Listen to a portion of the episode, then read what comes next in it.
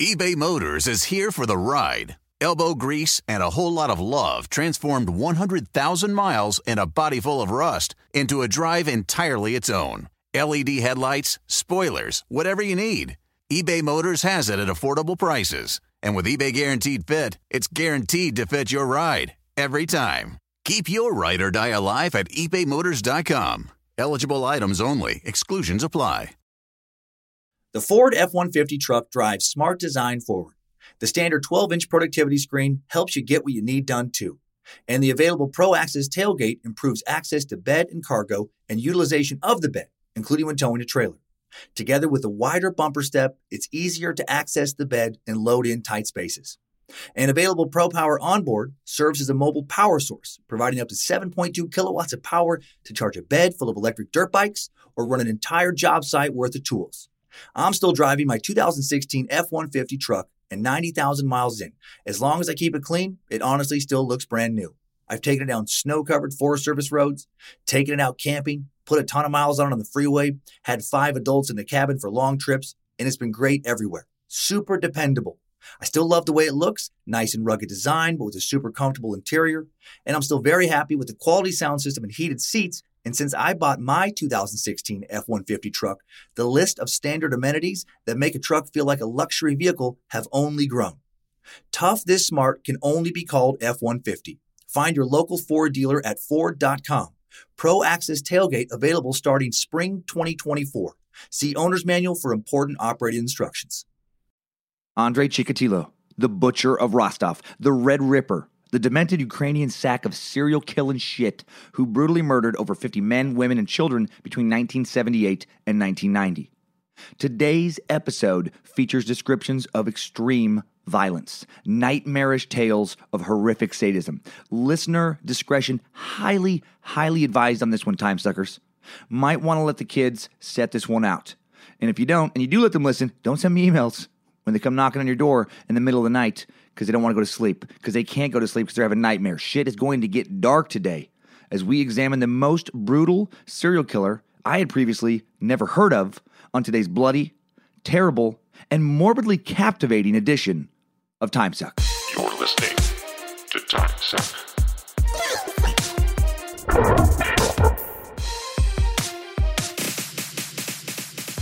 Happy Monday, time suckers. Hail Nimrod. Praise his prophet Bojangles.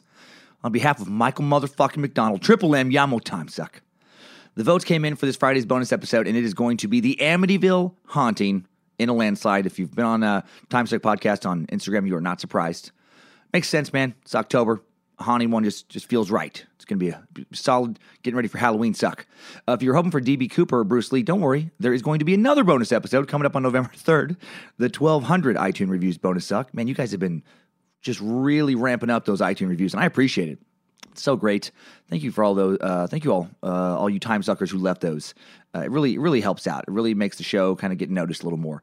And uh, yeah, man, you are reviewing it faster and faster faster than I can create Friday bonus episodes. I got to space them out a little bit. I love it. Love all the kind words. Keeps me motivated to know that you care. And huge thanks before I begin uh, to to all the time suckers who came out uh, this past weekend. Shows at Helium in Portland and uh, Parlor Live in Bellevue. Oh man, so great. I'm re- still actually I'm still in Bellevue recording this in my hotel room uh, right now, and uh, so many T-shirts. You know, worn to the show. So much muskrat labia. So much you know. uh, gerbil, gerbil saliva, the, the softest materials known to man with those t-shirts. But I know it's so it's just so cool to look out into an audience and see so much of that, you know, and see so many beautiful members of the cult, the curious coming out now. It's uh, God, I'm so thankful. Uh, thanks for some of the gifts some of you gave me, man. Uh, very cool. Uh, Time Sucker, Hag Nasty cracked me up. Came in, came to the Helium uh, Portland show wearing a T-shirt said "fuck Hitler." That's all it said.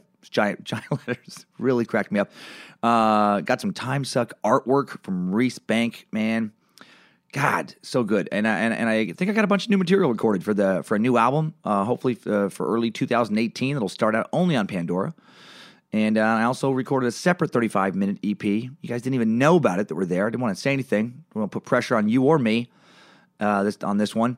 And uh, and that's going to be an EP you can only get uh, by trying out the new Time Suck app later in the year when that comes out. And a lot of you guys were asking about that this weekend, which made me feel great. A lot of, a lot of space lizards in the making out there. A lot of, a lot of people just waiting to be space lizards. And yeah, last few weeks have been great, man. LA shows weekend before were amazing. You know, First Light podcast and a stand up show with James Pietragallo, Jimmy Wisman from Crime in Sports and Small Town Murder. So fucking fun. Making me really excited uh, for shows the rest of this year and for 2018 and, you know, eager to start building some new material. And speaking of shows, uh, I hope some of you uh, New Yorkers, you know, cross the Hudson this weekend. Get your asses to Jersey for my shows this Friday and Saturday night at Bananas, uh, Bananas Comedy Club in Hasbrouck Heights, New Jersey. Also, week to Dayton, Ohio, Funny Bone, November 2nd to the 5th. The Spokane Comedy Club in Spokane, Washington, where I started, November 9th through the 11th. Dr. Grins in Grand Rapids, Michigan, November 30th through December 2nd. St. Louis Funny Bone in St. Louis, Missouri, December 7th through the 10th. Comedy Club on State in Madison, Wisconsin, December 14 through 16. Closing out the year in Denver, Colorado at Comedy Works, December 28 through New Year's Eve. All right, enough tour dates. Time for some murder.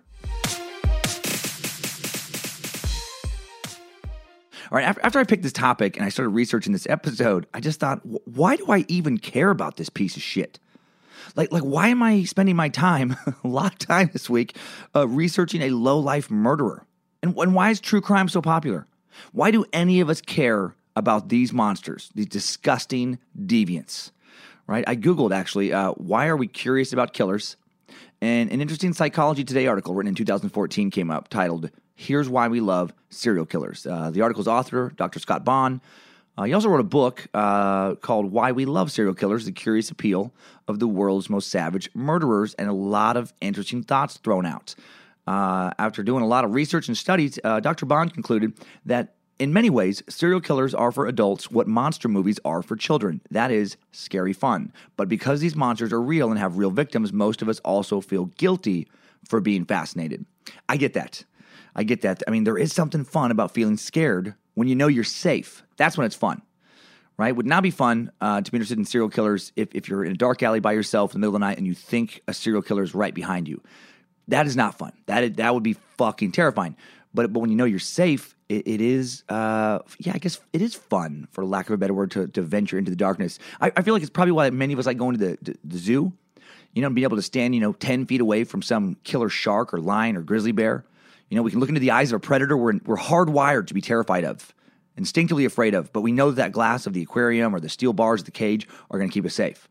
So close to one of our greatest fears, you know, so close to some crocodile that could death roll us, you know, or some grizzly bear that could chew our fucking face off, but totally protected. Our but our heartbeat still ticks up. We get a little bit of that adrenaline sweat. We, we get a little of that rush of that fight or flight adrenal gland rush, you know, that spike, that ancient instinctive euphoria with, with little to none of the risk associated with actually being, uh, you know, suddenly and violently killed.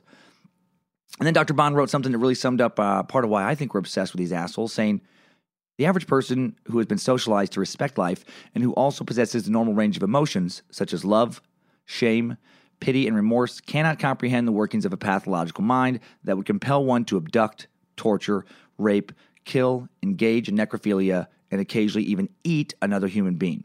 The incomprehensibility of such actions drive society to understand why serial killers do incredibly horrible things to other people who often are complete strangers.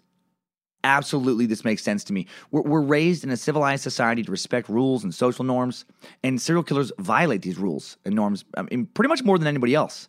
You know, they're, they're the ultimate bad guys, the ultimate boogeymen. They take the, the most sacred of our rules and norms don't kill, don't rape, don't torture, don't sadistically destroy. And not only do they violate these rules, they, they violate them time and time again. You know, and, and for a long time they don't get caught, which outrages our sense of justice and, you know, fairness, sense of vengeance. First off, how the fuck do they bring themselves to do that? And second, how do they not get caught? How do they get away with it? How do they just rape and mutilate and kill an innocent person one night and then make small talk with coworkers and their family the next day and then do it again? How, do, how does the guilt over what they've done not tear them apart? How do they how do they not feel guilt? And then Dr. Bonn adds that serial killers appeal to the most basic and powerful instinct in all of us that is, survival. The total disregard for life and the suffering of others exhibited by serial killers shocks our sense of humanity and makes us question our safety and security. This is similar to another thought I had. I, I feel like our survival instinct creates an interest in serial killers. And this is me speculating on this one, but I, I, I just feel like there's this sense, you know, like if we can study their methods and their crimes, maybe we can learn how to avoid being a future victim, learn enough about how they operate, and we can figure out how to spot them. You know, you listen to the time suck about Ted Bundy, you're gonna think twice. about helping some dude with his arm in a cast move some stuff into a car in a dark, secluded section of a park. You listen to the Dahmer episode, you know, Jeffrey Dahmer. You're going to keep a close eye uh, on, on some dude you meet at a bar pouring you a drink. Make sure he's not spiking it. You know, if you let him pour you a drink at all, you know, you're maybe not going to go home with a guy and let him pour you some drinks after listening to that episode for a while, if ever. Just, you know, just uh uh uh uh, buddy. Uh uh uh uh. You ain't spiking my drink so I can wake up to you pouring acid in my forehead so you can create a fuck zombie. I know what you're up to. Not add my bleached skull to your death altar. Uh uh Protect me, Nimrod. Protect me, Nimrod. And then Dr. Uh, adds another reason for our fascination I did not I had not thought of, saying serial killers have a visceral appeal for the public similar to monster movies because they provide a euphoric adrenaline rush. Consequently, their atrocity tales in the news and entertainment uh, are addictive. Finally, they provide a conduit for the public's most primal fears, such as uh, primal primal feelings such as fear, lust, and anger. And he adds another thought: uh, there appears to be an, an innate human tendency to identify or empathize with all things, whether good or bad, including serial killers. Uh, that's that's a really interesting thought there. You know, like maybe that's the main reason we're fascinated. We we just want answers to that unanswerable question of how could you? How could you fucking do that to someone? Like what actually is wrong with you? Truly, what is wrong with you? You know, I feel like we just we just want to understand our world. We want to understand something that seems so incomprehensible. Like like like how much of a relief would it be if someone finally came around and was like, "Good news, everybody, we got it. We found we found it. We found the part of the brain that turns people into complete, depraved, uh, just sadistic, violent pieces of shit. And more importantly, we can cure it." Turns out, turns out a, uh, a a few tall glasses of fresh beet juice it, it knocks it right out. It, it, it somehow the, the, the beet juice uh, it rewires a part of the frontal lobe uh, that makes an otherwise normal family man uh, want to sodomize and destroy children. It's just oh, so don't worry, everybody. Don't have to stress out about being raped and murdered. Don't have to stress out about your family being abducted and killed. Uh, uh it's all it's all gone, all gone, all better, all better. Problem solved. Thanks, thanks, Doctor Ice Pick McBrain Stabber. Thanks for solving that dilemma for all of us. Okay, I don't know about you, but now I feel a little less guilty uh, spending a lot of time learning about this goddamn monster. Uh, I get it now. Uh, and if my voice is a little off today, I do apologize. I had a lot of late nights this last weekend working on the CDs and then working on this story, and uh, my voice is a little bit shot. Uh, but yeah, but I get why we're here now. We're drawn like we're drawn like moths to the dark, dark flame of these horrific assholes. So let's try and get some answers. Let's try and figure out why Andre uh, Chikatilo savagely killed over 50 people. But first, uh, and yeah, I guess, I guess to do this, you know, let's let's start at the beginning of his life with a time suck timeline. Strap on those boots, soldier. We're marching down a time suck timeline. Andrei Chikatilo was born on October 16, 1936, in the Ukraine state of the USSR. Uh, he was born with water on the brain and brain lesions. Who knows how much that would play into his future killings? in the village of Yobluchny, a town so shitty uh, it doesn't even have a Wikipedia page. That, that's that's bad. Even Whitebird, Idaho, town of less than 100 people where my mom and stepdad live, town with no grocery store, not one fast food joint. Whitebird has a Wikipedia page, a substantial one. Really, how how shitty is Yobluchny? Well, I googled it, uh, Google Earthed it actually, uh, so I could look at it, and it's not even really a village. It's, I mean, barely. You know, I, uh, it's a couple of farms located near each other with a smattering of extra houses thrown in maybe a school. Hard to tell if there's any actual uh, uh, retail there by the shape of the buildings. Doesn't seem to be an actual town. Um, a few miles away, maybe maybe five or ten miles by the look of the map, is uh, Aktura or uh, Akturka. Akturka. I only know how to say that name uh, thanks to the pronunciation of a small Ukrainian boy named Anton in a video called Anton's Family Presentation Akturka. Uh, that has only 17 views, even though it's been up for almost two years because no one gives a fuck about Anton uh, or his family or the town of Akturka. Well, according to uh, another shitty YouTube video I found, Akturka was founded as a Polish outpost in 1641 and was an important center of Ukraine in the 17th and 18th centuries when it was uh, rivaled uh, Kharkov. And based on slideshow pics in that video, it's an industrial shithole uh, full of sad Ukrainians who wish they were living somewhere else. Uh, there is a beautiful Russian Orthodox cathedral, uh, Pokrova uh, Cathedral, and and that it's uh, you know uh, basically, the, the, only building that looks nice or moderately inspiring. It's a cold, barren wasteland uh, full of big, depressing cement communist apartments that, that, make you immediately just feel terribly sad for anyone living there. You watch the video, you immediately understand why there aren't more videos showcasing the town. Uh, there's a nice river nearby that probably no one ever gets to enjoy because I bet it's covered in ice most of the year and probably polluted the rest of the year. It's a fucking dump. And it's by far uh, the best town in the area that Andre grew up in. During the 1930s, Ukraine was known as the breadbasket of the Soviet Union, and life in rural U- Ukraine was even shittier than it is today. As bad as life is in Yablokny, uh, today residents can at least feel good about not living there 80 years ago. Uh, 1929, Joseph Stalin, the, uh, the, the humanitarian, uh, the noble leader of communist Russia, all around great guy by every historian's account. Yes, I'm being sarcastic uh, had institute, uh, instituted a policy of forced agricultural collectivization upon Ukrainian farmers, and that worked out uh, pretty bad for them. Following World War I, when the Bolsheviks took Russia away from the rule of the czars and turned it into a communist nation under Lenin, uh, Ukraine initially battled Russia for independence, emerging from World War I as its own communist nation, the Ukrainian People's Republic.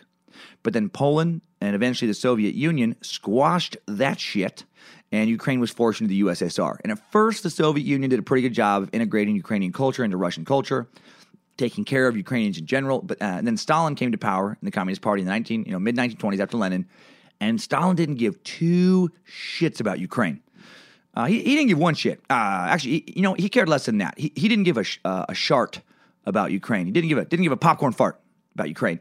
And he did his best to squash out any remaining dissident communists not loyal to the Soviet Union itself, not loyal to himself, and he motherfucked the entire region through this forced agricultural collectivization. Peasants no longer uh, able to have their own farms and work their own farms for themselves. Instead, they're forced off their land and made to join state farms.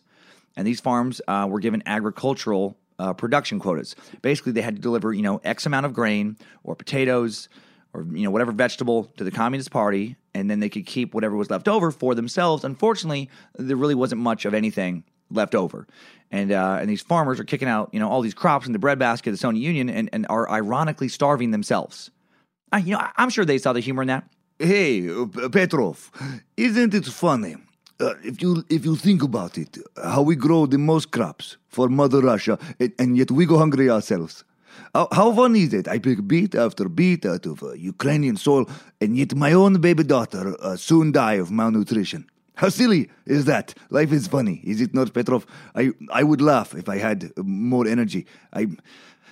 I must, I must rest now. I barely have strength to talk after not eating for days, uh, despite picking uh, delicious, nutritious vegetables uh, from my own field. Ah, the sweet irony of it all, Petrov. I would, I would slap my knee in jest uh, if I were not scared. I break bird-like bones of own leg, brittle from lack of proper vitamins and nutrients. Yeah, yeah, shit was rough. Bad year from crop production, 1932, really kicked off what would become to known as the uh, Great Famine, aka the uh, Holodomor, Ukrainian for death by hunger. That sounds terrible. God, death by hunger. Ugh. Uh, crop production fell almost 50% compared to the 1931 harvest, and now, uh, when previously very little food was left over for, for Ukrainians, after meeting their production quotas, now, now basically no food is left over. And it's just forced starvation by Stalin to keep Ukrainians uh, from skimming some of their crops uh, for themselves, theft of these crops uh, that they're harvesting is punishable by death.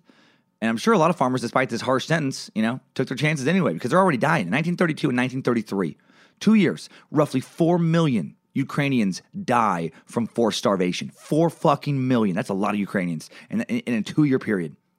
And, and the aftermath of this living hell is, is what little Andrei Chikatilo was born into. His parents, uh, Groucho and Tinky, were assholes and circus performers. Groucho was a fortune teller slash mime, and Tinky was a double jointed contortionist slash acrobat. Of course, that's of course that's not true. Uh, can you imagine having to mime someone's fortune to them? Uh, no, his parents were Roman and Anna, collective farm laborers living in a one room hut. Uh, he was their only child. There are some accounts online that his mom told him he did have an older brother, uh, Stepan. That comes uh, a lot of articles. I do not think that is true if you look into it yourself. Uh, more legit sources like the book The Red Ripper, I, I leaned on pretty heavy for this, indicate that he he told he was told he had an older cousin, Stepan, who was taken by starving neighbors and eaten when the kid was four. I'm, I'm sure that was super fun to hear growing up. Just do your chores, and Andre, do your chores. Uh, your cousin Stepan, he would be doing his chores right now if he was only still alive. Such a such a sweet boy. He's too sweet. So so sweet that they, they eat him. They eat him for being so sweet. So so sweet that the neighbors eat little Stepan when he was uh when he was your age. When he was your age right now, he get eaten. Apparently, this uh, this story left a pretty deep uh, psychic uh, impact on Andre. Know, uh, possibly leading to later cannibalistic tendencies he'd have. Uh, Andre slept in the same bed as his parents as a child. Uh, the family only had one bed, and this was terrible for everyone because Andre was a bedwetter. Apparently, wet the bed a lot, and then mom would uh, berate him, uh, shame him, beat him physically for wetting the bed. So, you know, his self esteem was uh, sky high. He, he was incredibly poor, slept in a bed with his parents who hated him for wetting the bed. He's, he's hit the jackpot to start off his life. There's speculation that his bedwetting may have been brought on by the some poor brain wiring that he was born with, you know, that uh, hydrocephalus, you know, the water on the brain may have caused him uh, some genital urinary tract problems later in life, you know, like the bedwetting uh, that would last into his late adolescence, and later the ability to sustain a, an erection. Although he was able to ejaculate, his erection problems, his erectile dysfunction would definitely help lead him to the path of murder. We're going to be talking a lot about this as we go forward. Uh, he was also apparently very hungry as a kid, man. Things are still not good there with the food situation, claiming to not have eaten bread until he was 12, claiming to have eaten a lot of grass and leaves to keep from starving. Who knows? I don't really trust serial killers when they talk about their childhood or, or frankly, much else for that matter, but it is possible that was that rough for him considering the circumstances of where he grew up. In 1941, when Andre is five, uh, the Nazis attack Ukraine as part of World War II. Uh, they bombed the fuck out of it. Uh, his own one room hut is burned to the ground by Nazis, had to be rebuilt by his parents and other villagers. So, you know, uh, his childhood really just continues to be a dream, just one dr- great dream after another. Wonderful experience all around. Uh, between 1941 and 1945, approximately 3 million Ukrainian and other non Jewish victims are killed as part of Nazi, Nazi uh, extermination policies in Ukraine, with, uh, along with approximately 1.6 million Jewish people. Uh, an additional 3 million inhabitants of Ukraine died during this period as soldiers of the Soviet army, uh, or indirectly as a consequence, you know, of World War II. Things were so bad. The Ukrainian Office of Tourism adopted an ill-advised national slogan during this time of Ukraine, come for starvation, uh, stay for Nazi death. Uh, yeah, so you know, fucking tourism's rock bottom. Of course, of course, that was never a slogan. Uh, things were absolutely terrible. Chikatilo's father, Roman, was drafted into the Red Army, uh, the Soviet's peasant army in 1941. He's wounded, taken as a POW. 1943, while Roman is still a prisoner of war, Andre's mother gives birth to Tatiana. Uh, the father's identity was never confirmed, but it's assumed that Anna was raped by a Nazi soldier, which evidently was fairly common at that time because life in Ukraine was the absolute worst. Uh, because Anna was uh, living in a one room hut with Roman at the time she was raped, a good chance that young Andre uh, witnessed this. So that's that's not going to do uh, wonders for your uh, you know budding personality. By the age of you know by the age of six, Andre has experienced near starvation. Been told his cousin was kidnapped, killed, and eaten by cannibal neighbors. Been shamed and beaten on a regular basis for wetting the bed. Seen his village bombed, taken over by Nazis, who he'd, who he'd say uh, much later committed horrific atrocities at his village. In one interview, uh, re- he revealed in 1941, uh, in 1941 to 1943, my family lived under the Nazi occupation. After the battles, we pick up the corpses, parts of bodies everywhere. In the streets, I saw the children torn into pieces. You know, Jesus. He's heard his, his dad is a prisoner of war. You know, his home was burned to the ground. Probably watched his mom get raped. None of that can be used to justify what he would later do, but it does help understand him a bit, you know. He, uh, he's witnessed firsthand a lot of brutality, you know, he's seen the actions of people. The Nazis placed no value on human life. He's, you know, just seen horrific and widespread, probably casual violence during his initial formative years. 1944, Andre began uh, attending school while things were still rough in Ukraine. The Nazis still occupy it, and he's still super hungry. He passed out several times at school from hunger in class in his first year of school. Uh, in 1945, the war with the Germans is finally over, and his father, Roman, returns home. But instead of being welcomed back as a war hero, he, he's labeled a coward. He's welcomed back as a coward for allowing himself to be captured by the Germans. So that sucks. Uh, and then Andre gets bullied and teased at school because of that. Uh, in early childhood, uh, this dude really could not catch a break. Andre was a good student, but shy and socially awkward. He was also small and weak, you know, just unacceptable for a Russian boy. Weak Russian boy make weak Russian man. Disgusting, pathetic runt boy. He also, you know, was nearsighted, so you, you know he didn't see see that great. Got teased for that. As he grew into early adolescence, uh, he's still went to bed frequently, verbally and physically abused by his mom again, still for at home, uh, beat by bullies at school. So he throws himself into his studies. Teachers praise him uh, about his studies. Uh, you know, about the only praise he was getting in life, and he, and he, took great pride. Began to take great pride in his studies more than his fellow students, and he would develop uh, an arrogance about his intellect that would also play into future killings. Seeds of an intellectual superiority complex are born in young Chikatilo. Uh, this feeling of intellectual superiority uh, was combined with his growing frustration with his physical self. After growing, going through puberty, puberty uh, he learned that in addition to being a bedwetter, he was also impotent. Uh, he could ejaculate, but he just couldn't maintain a firm erection, and he fucking hated himself for it. He was ashamed of it. You know, what kind of proud young Russian man could he be without being able to sport a hard dick? You know, Lucifina, times of devil, cursed him with a sad, floppy ween that no good Russian woman would accept or respect. Damn you, Lucifina! 1951, at the age of 14, Andre was appointed the editor of his school newspaper, made sure uh, everything being printed was communist approved. Andre, despite his, uh, his early hardships, was a firm believer in communism and would remain a firm believer in communism the rest of his life. Uh, two years later, he'd become the chairman of the local chapter of the Student Communist Committee. He would organize local street marches proclaiming the virtues of communist ideals. He did eventually grow out of his scrawny little kid phase, and he did grow into a well built teen, broad shouldered and, and, athletic. Eventually, he would he would earn the nickname Andre Sila or Andre, Andrew the Strong. Uh, but before that, he'd be made fun of, you know, uh, like we said, for being short sighted. He'd also get some stupid uh, schoolyard nickname, nicknames. One classmate called it, claimed his breasts were, were too big.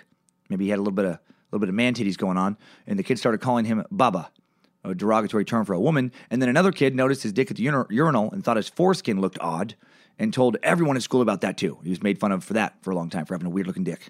Fuck, kids are so mean. They're so mean. When my son Connor was in first grade, some some shitty kid told him that he had a nose looked like a pig nose. He, had he has an adorable nose. He's always had an adorable nose. But then suddenly he hates his nose and he's convinced he's ugly. He was upset about it for months and months. Took forever to get his self esteem back. You know, God, man, I remember some kid uh, told me I had a huge head when I was in junior high, uh, maybe sixth grade even. Actually, a couple kids did. I, well, I did have a big head.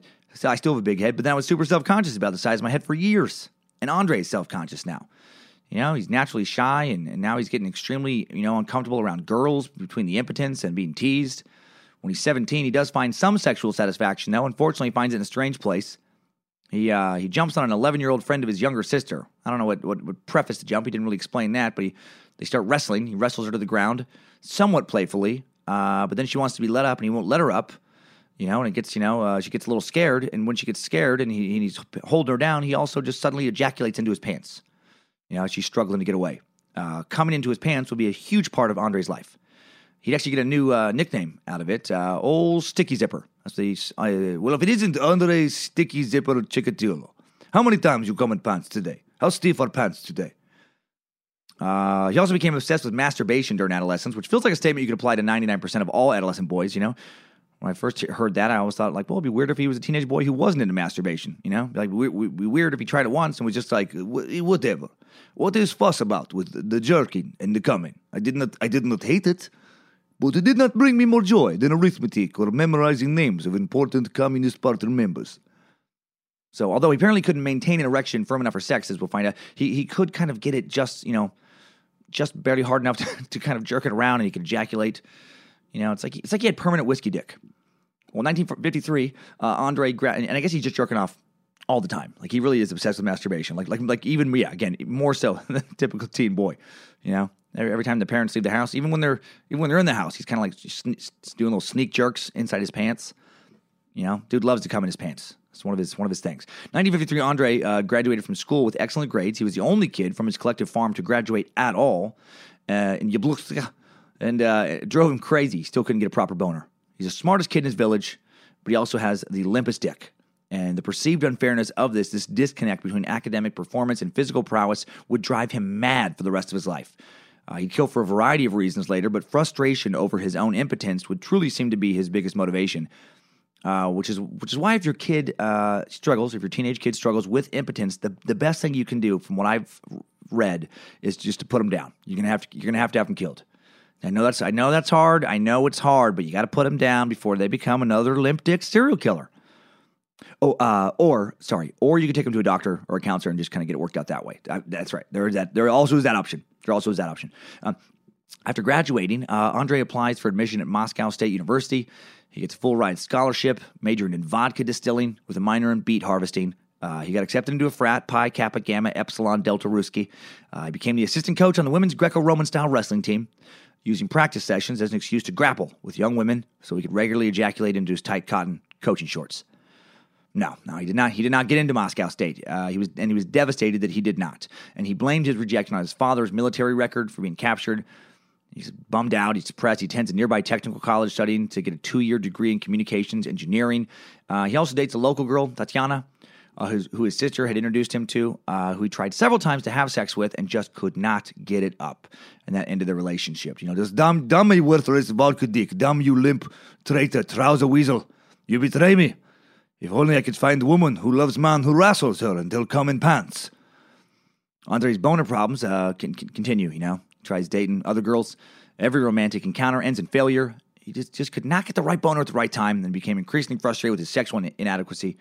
1955, Andre finishes his two year course. He's sent by the Young Communist League for his first adult work experience to work on power lines in the dismal industrial city of uh, Nizhny, or, uh, Nizhny uh, Tagil, Nizhny Tagil, about 800 miles of East Moscow.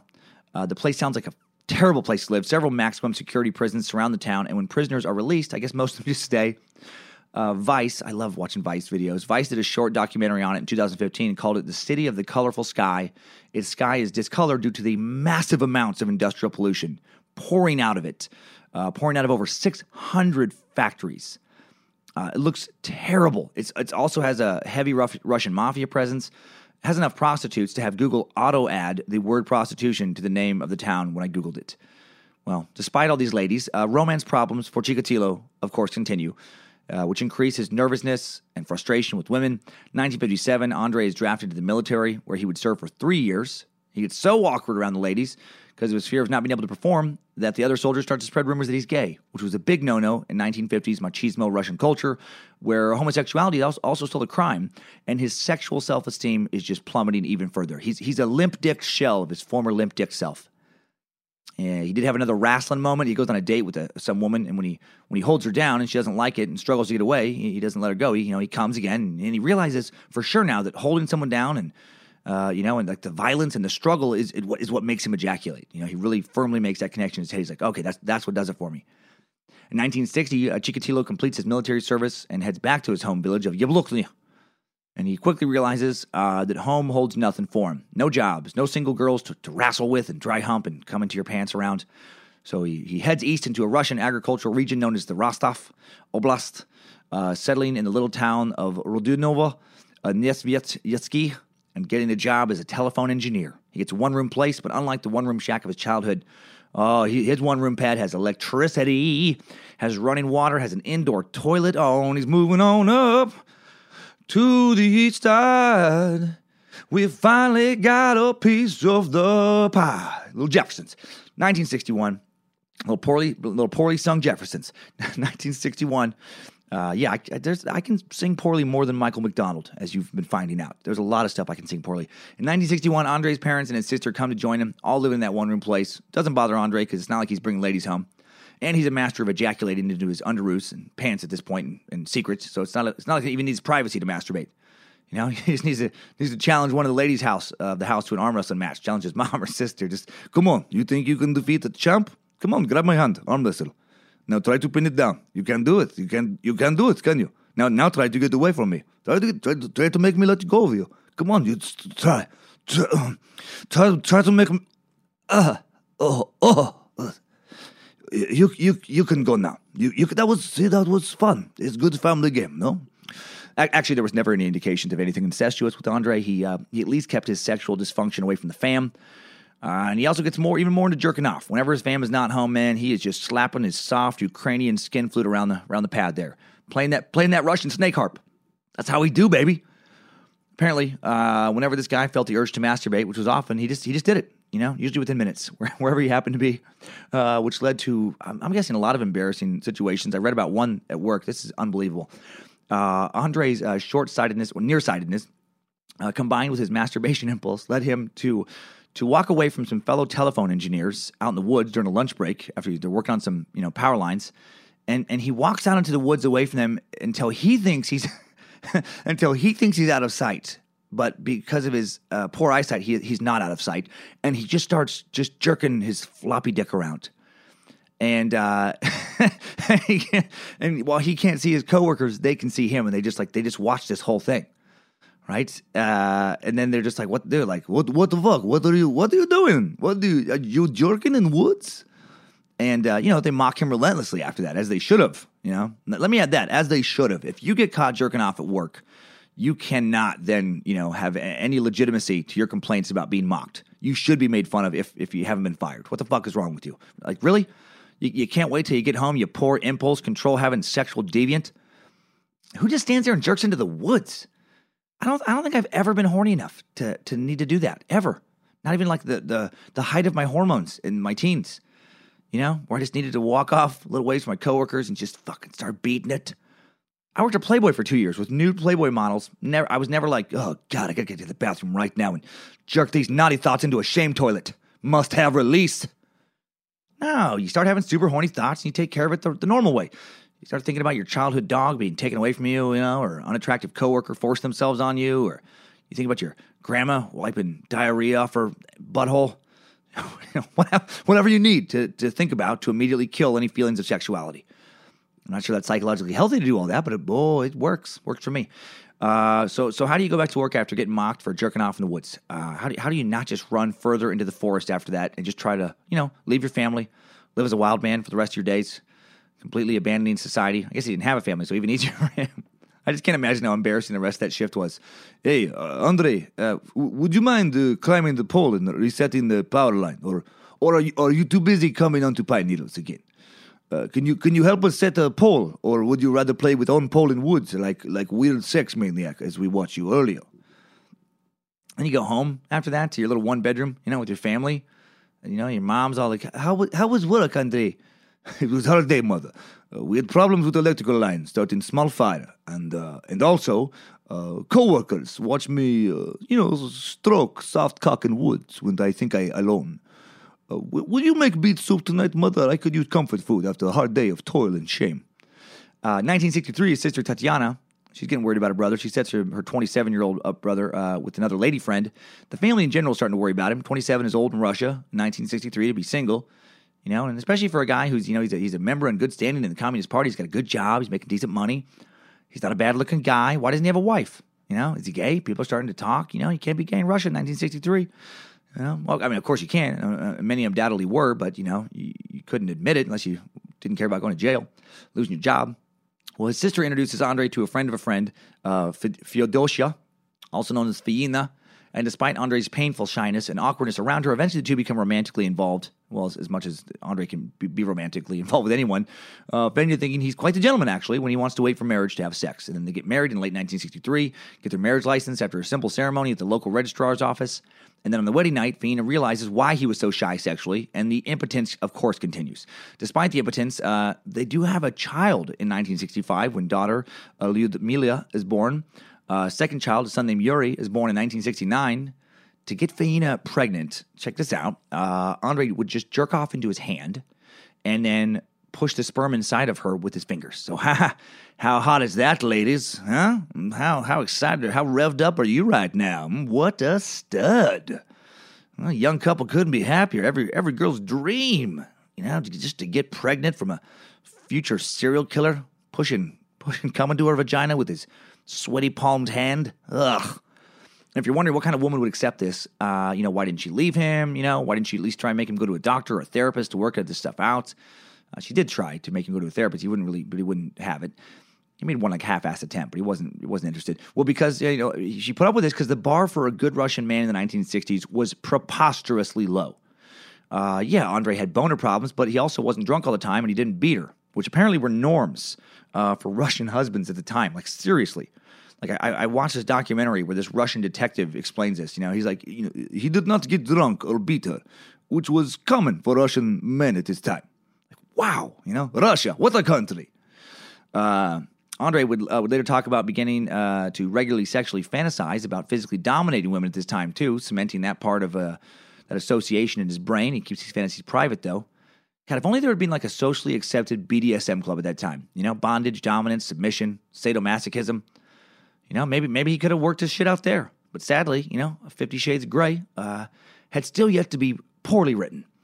Uh, 1960s, Andre, you know, began taking college courses again in the late 1960s. And in 1971, uh, he got a degree in, in Russian philology and literature from Rostov University. And uh, he quit his job at the telephone station in 1970 after several years of, Aren't you the guy who was caught jerking off in the woods? this is the guy. This is the guy jerking off in the woods. Uh, you know, constant snickering whenever he left the room, whenever he entered a room. and he got a job as a, the head of a local youth sports center where he focused exclusively on co-ed wrestling. Just what you want to do is you want to get behind a woman or a girl like this. You get behind her and you pin arms behind head and make it hurt a little. Then you use pelvis area to, to hold woman to ground and by pushing uh, crotch against buttocks and much like this. And you do you rub up and down and you back and forth and you. Okay, that is enough lessons for today, children. Uh, Coach Chikatilo must must change shorts now. Uh, I don't know if he really did focus on wrestling, but he really did run a kids' youth sports center, which is creepy.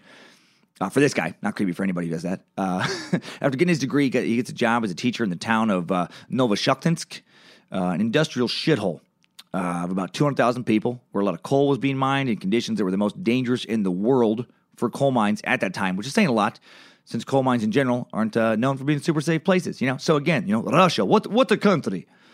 And uh, at first, Andre uh, was super excited about his new job. He's a teacher with a college degree, which made him an esteemed member of Russian society in the town. He was proud. Uh, however, he also was a shitty teacher. Former students interviewed years later described him as introverted, uninterested, and unpleasant. Man, wow, the, the, the trifecta of shittiness really paints quite a picture there. His fellow teachers didn't like him either. He's one of the few Russians who didn't like to go drink. You know, he never went out to work with them. Went out to never went out with the staff. His, his wife wasn't terribly happy with him at home. You know, she's a young woman married to a man completely unwilling to figure out why he can't figure out how to fuck her. Uh, his, his sex life outside of marriage, however, starting to pick up. Starting to pick up. Uh, he starts uh, obviously stroking his dick inside his pants during class. You know, normal Russian teacher stuff. And, and then because he taught at a boarding school, he starts uh, showing up in the doorways of girls' rooms when they're changing, when they're nightgowns, you know, getting ready to go to bed. Clearly, just like obviously not trying to hide it, just jerking off inside his pants. And that is how you get the nickname of Professor Pocketpool, uh, which he apparently adored. But, but Professor Pocketpool is term of endearment. It's a sign of respect. Kids, uh, kids joke around. The Professor Pocketpool is like a cool guy or a rad dude. No, he didn't have that nickname. So fucking weird. Man, I had some pervy teachers growing up, you know, obviously trying to look up girls' skirts, but jer- jerking off inside of your pants, that's some next level uh, super perv shit. Well, I don't know if anyone called him Professor Pocketpool, but I, but I, I do know he got even creepier in 1973 on a field trip. Uh, he swam with the river, or swam, swam with a river. That's weird. He swam in a river with some students. And then when he was uh, alone with a 15 year old girl, a little bit away from the group, he just underwater fondles her breasts and genitals, starts groping her. She starts screaming. Uh, he only stops, you know, groping her when other students swim over to see what the fuss is about. And, and after he undoubtedly ejaculated into his swim trunks. And incredibly, he is not disciplined for this incident at all. Just what what is fuss? I, I give anatomy lesson. I, I never stop teaching. I always teaching. Uh, a month later, he asked a 14 year old female student who wasn't doing well in class to stay afterwards for school for a private tutoring lesson. Uh, when she got some questions wrong, he hits her on the small of the back with a ruler and realizes this really turns him on to do this. Uh, she asks him to stop, which turns him on more, so he grabs her, refuses to let her go, and as she struggles away, uh, of course, he comes into his pants. Never read about a guy coming into her pa- in their pants more than this guy. My God. By the way, how weird is it that we went from talking about John Holmes and his giant hard porn dick last week and how that factored into his life and demise, and uh, and now this week we're talking about Chikatilo's uh, limp dick, which will heavily factor into his uh, you know horribleness and demise. A lot, a lot of prominent dick narratives in the suck lately. I've been I've been sucking some serious dick, you know, last few weeks if you think about it. Incredibly, uh, despite the girl telling her parents nothing is done to discipline Andre, still a Communist Party member in good standing. He also starts molesting his niece at this time when she comes to visit, putting his hands into the six year old's underwear.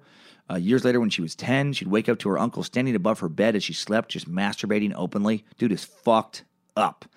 Uh, and also fucked up is that his wife, Faina, knew this stuff was going on but chose to ignore it, preferring to live in denial instead of admitting her husband was a pedophile and having to deal with that. Uh, he's also rubbing himself up against strangers on buses and trams and town trains, you know. No, no one loved an invasive uh, crotch rub more than Chikatilo. Uh, to this day, actually, if you rub your limp dick against a stranger in Russia, it's called Chikatiloing somebody. You know, what, what are you doing? What? To stop rubbing on me. Did hey hey? Did you just chikatilo me? Oh God, this- the front of your shorts are wet now. You totally chikatiloed me. You son of a bitch. It's not called that, but it should be. Uh, finally, in January of 1974, the school had had enough of Professor Pocketpool, and he was asked to resign or be fired. Jesus. Molest a few kids, and your punishment is you got to find a new job. Unreal. Well, part of the reason he, he wasn't reported to authorities, likely the only reason actually, is because the nature of Russian communism at this time. Because the focus is on collective living, when a teacher at school uh, does well, the whole school is rewarded. Like some teacher gets a reward, uh, shows you know favorably on the entire school. But when a teacher does poorly, the whole school can be punished, can be looked down upon, it can hurt your standing in the party.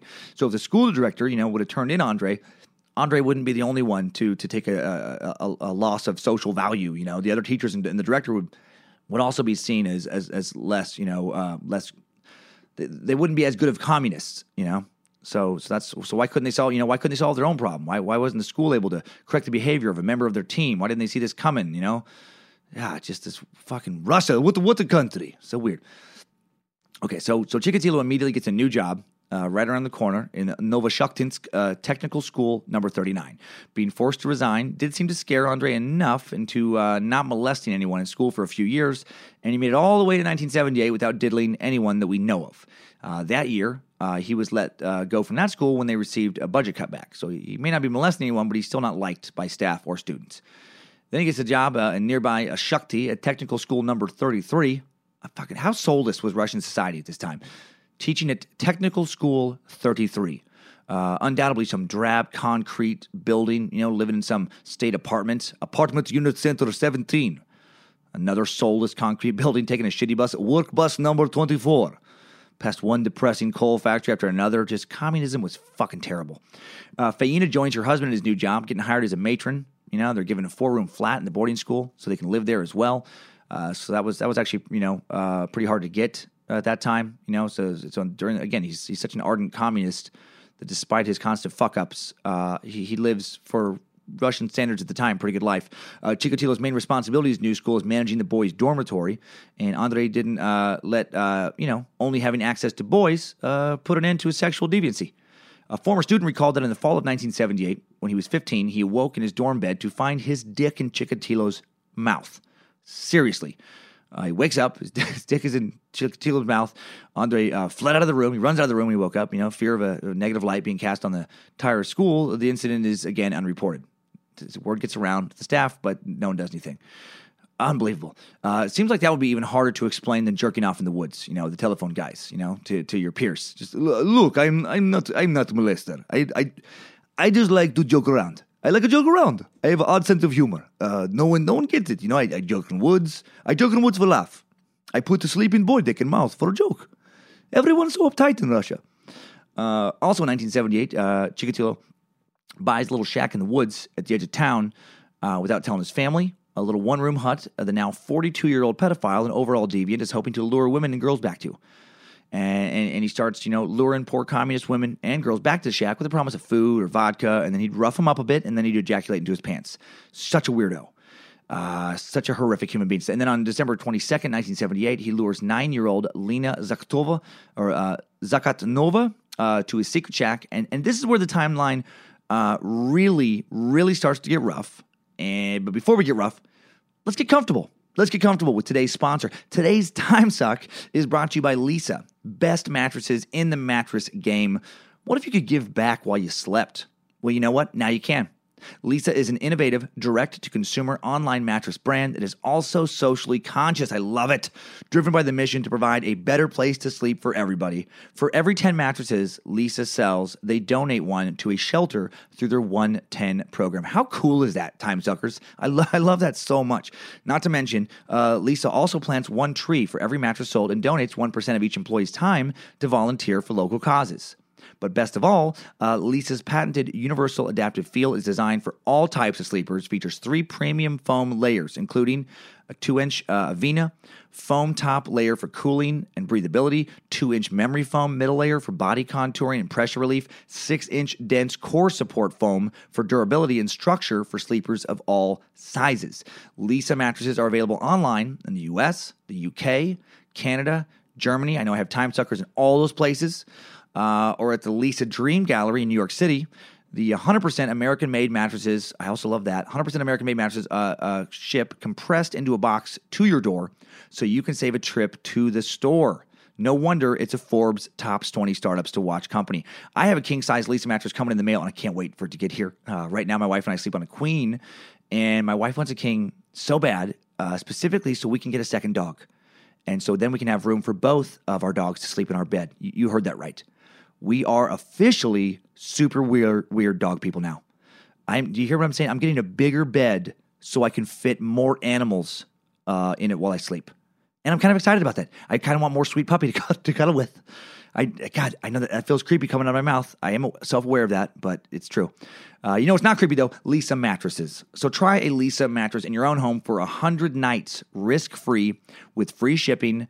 And uh, best part, get hundred dollars off when you go to l e e s a dot com slash timesuck. You hear about you hear that discount? That's a hundred bucks. Hundred bucks off. You know, go to Leesa, L E E S A dot com slash timesuck to get $100 off the mattress. Link will be provided in the episode description. Okay, now back to the horribleness of today's episode.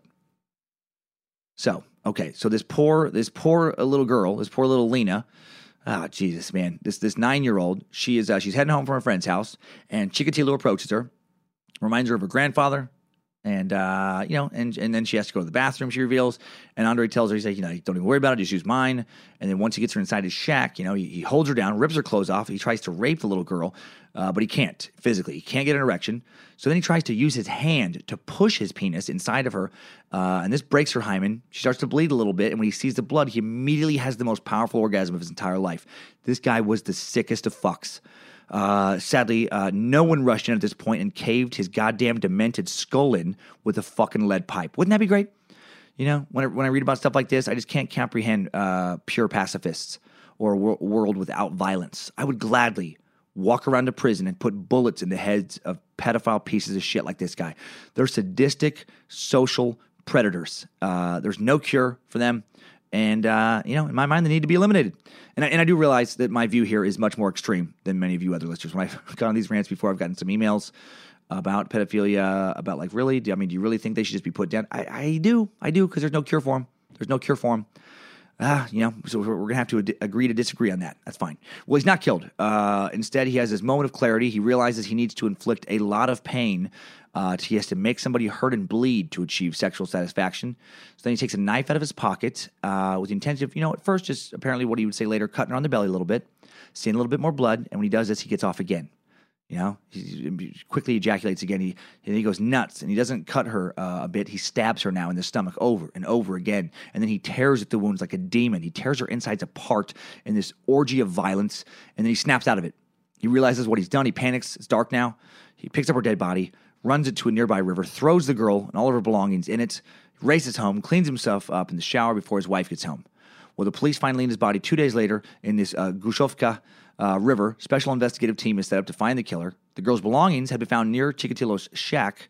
Uh, near the bank there, he, he he didn't throw them the right. Uh, he didn't like throw them far enough or throw them too far, and they, and they ended up on the bank of the river instead of in the water. You know, he didn't notice in the dark, and so now investigators, you know, they start interviewing residents near Chikatilo's shack. They start talking. You know, uh, when they do investigate the neighbors, they start talking about how they've they've been seeing women and girls. Andre's been bringing back to that shack. He becomes a person of interest, especially when the police find drops of blood on the ground near the door of his shack. However, his wife, uh, Faina, the enabler, uh, gives him an alibi. Because she's also a piece of shit, if you really think about it. And, be, and because uh, none of his previous crimes against children had been reported to police, he had no criminal record, and the police did not properly pursue uh, their investigation of him.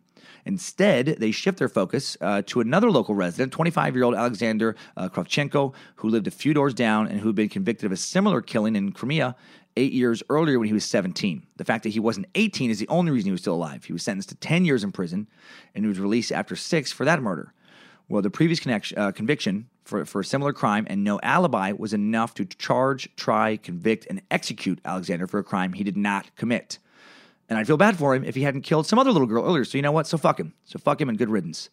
Uh, but what a strange time for Chikatilo. Not only does he uh, not get caught for brutal murder, murder uh, but someone else does get caught and uh, and is then executed. So he's never even going to be investigated for it again. This had to have fueled his intellectual superiority complex uh, greatly. You know, he's, he's probably feels like he's outsmarted the system. Uh, communism, you know, uh, pl- plays into this, uh, you know, false conviction. Police had to appear good at their jobs to be considered good communists and to maintain good standing in the Communist Party and to be a good homicide investigator. Well, you have to catch murderers, you know, and then to be a good judge, you know, you got to convict them. You got to produce results. You got to reaffirm that the communist system works. So Probably a lot of innocent people are convicted of shit.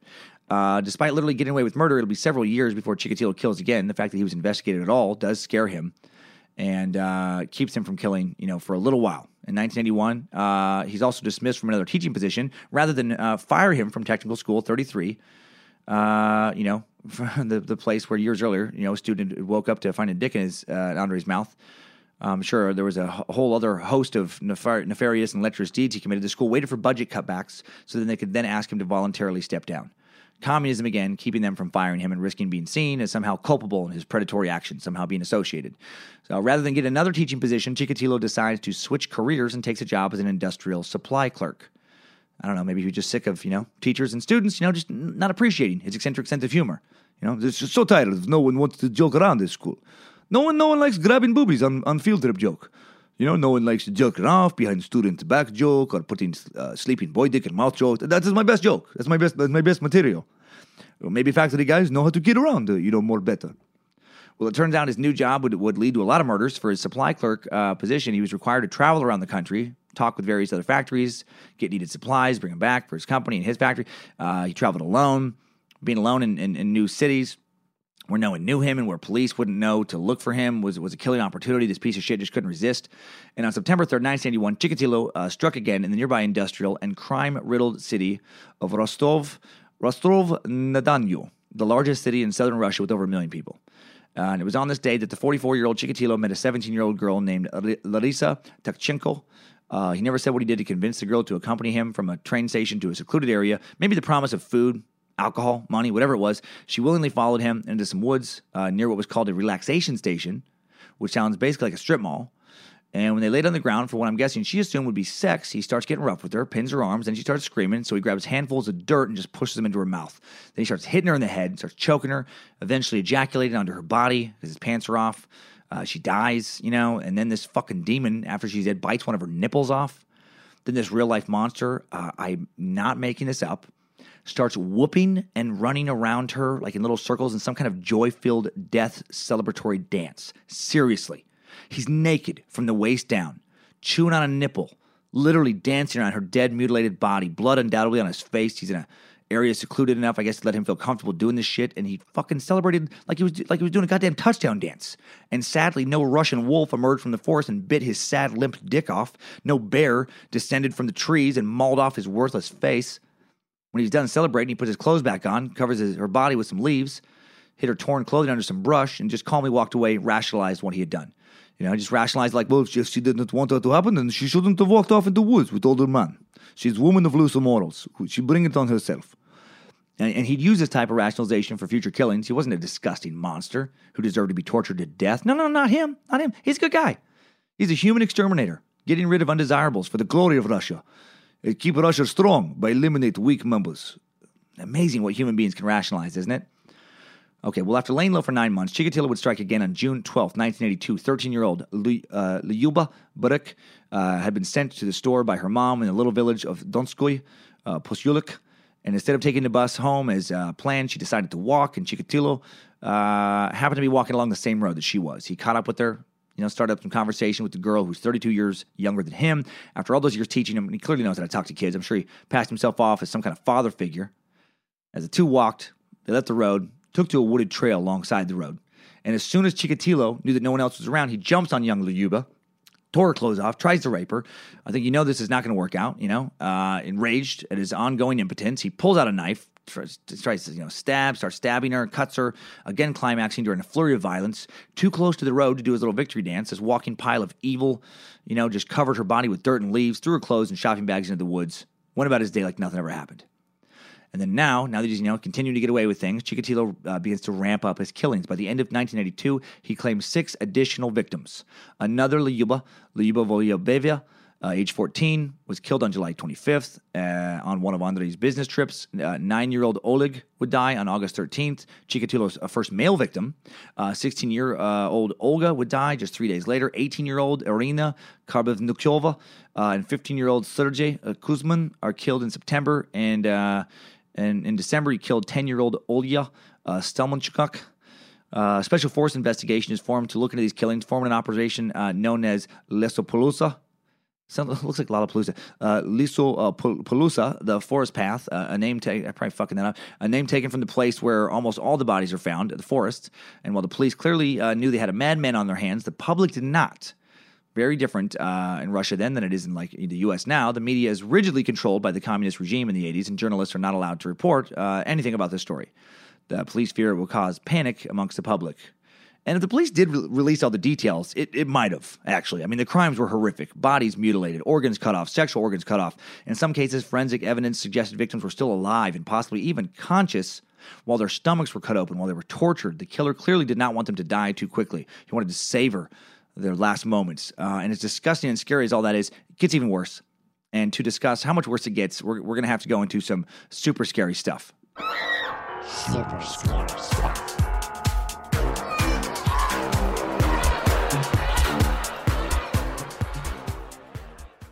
If Chikatilo left a signature uh, to his kills, it, it was what he did with the eyes. Virtually every body the police found had stab wounds around the eyes, if, if the eyes weren't actually completely just carved out and removed. Uh, police began to believe the, the killer believed an old Russian's wives' tale that a person's retinas somehow retained the last image they saw before death. And Chikatilo would admit that that was why he did it later. Uh, and, you know, in these cases, you know, he was afraid that image would be obviously Chikatilo's sexually satisfied, sick fuckface. What a weird old wives, wives' tale. Like, where did that come from? I could not find, uh, after Googling for a while, any origin info on that wives' tale. You know, probably probably somebody got, you know, got screwed over at some trial where they didn't have any actual evidence and that bullshit was thrown out, you know? Crazy communist Russia. Just, do we have fingerprints of defendant at crime scene? No. Do we have witness to killing? No. Do we, do we have motive? No. Does defendant have strong alibi? Perhaps.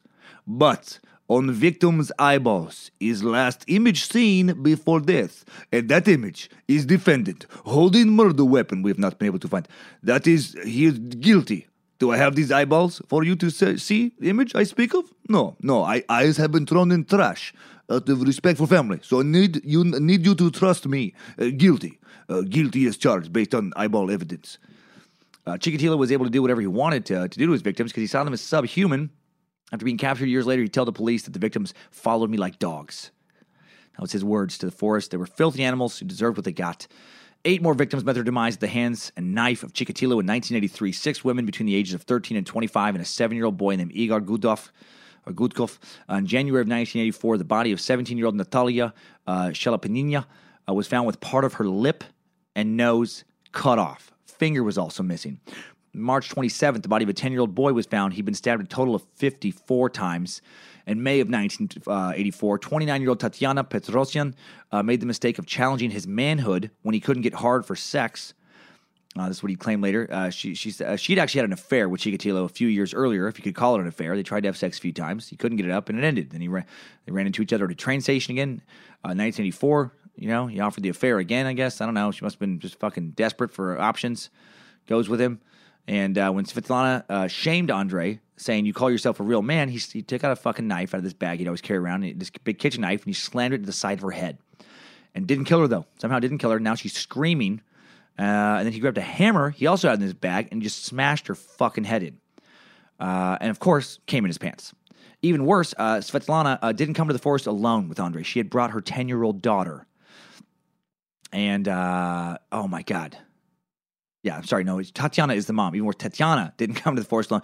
Uh, she brought her 10 year old daughter, Svetlana, and uh, and this girl had wandered off into the forest before her mom and Chikatilo had started to fool around. And then hearing her mom scream, though, she ran back to the spot where Chikatilo had just killed her mother, the spot where she now saw her mother's body, also saw a buck naked and blood covered Chikatilo holding a knife. Holy fuck, how terrifying would that be?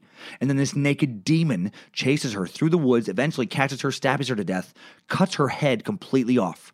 The police would find that uh, they'd find the bodies over a week later. Chikatilo would kill a, a total of 15 people in 1984. 10 victims dying in August and September alone. Now killed over 30 people total, doing his sick little kill dance around most of the bodies afterwards. Meanwhile, he's still married to Faina and raising his two kids, man. He's coming home after a lot of these kills with scratches on his body and his face, blood on his clothes. He tells his wife all his wounds are from helping other workers unload metal, other materials from supply trucks, and she believes him because she doesn't want to believe the truth. She had to know, especially after he'd been suspected for that murder years earlier. These, aren't work wounds. Give me a break. Uh, Chikatilo is stabbing most of his victims between 30 and 50 times. He's learning where to stab them and not to kill them right away, prolonging their agony as long as possible. He's squatting and kneeling next to the victims as they breathe their final breath so he can hear and then watch the, the light go out of their eyes. He's a monster as scary as anything you can dream up. A real life Michael Myers, Jigsaw, Freddy Krueger, Satan himself. He'd tell investigators after being captured that the crying and screaming and pleading of the victims gave him sexual satisfaction. He's also steadily developing a taste for blood uh, and would later confess to biting and chewing on victims' genitalia. Right? Remember the cannibalism tendency that I referenced earlier? This, this is what I was talking about. Chewing on lips, nipples, tongues. He'd later admit to, to chewing on victims' uteruses and their testicles. His favorite organ to nibble on uh, was the uterus. He would say, revealing later that you know uh, when he got caught that he that he I did not want to bite them. This is a quote. I did not want to bite them so much as chew them. They were so beautiful and elastic. What a fucking maniac! There's no fucking limit to this guy's sadism. No limit to the horror he was willing to commit to on people. Just such a monster. You know, because of impotence, he couldn't he couldn't properly rape victims. I guess like he wanted. So he just overcompensated for for pure savagery. He became more and more attracted to savagery itself, to torture. You know, not even not even necessarily sexual torture. You know, he just he he he just wanted to tear these people apart. That's what gave him orgasms. That's so messed up. Ugh, chewing on fucking uterus. Jesus. Okay, so let's get back to this timeline. Let's get away from these crime details. Uh, and there's no point in going over any more of the murders in, in great detail. It's, it's just repetitive horror. Nothing else is going to be more shocking than cutting off someone's uterus or chewing on somebody's fucking balls. You know, Jesus Christ. Ah, I don't, I don't know how you get scarier than Andre Chikatilo. Stuff. Stuff. Stuff.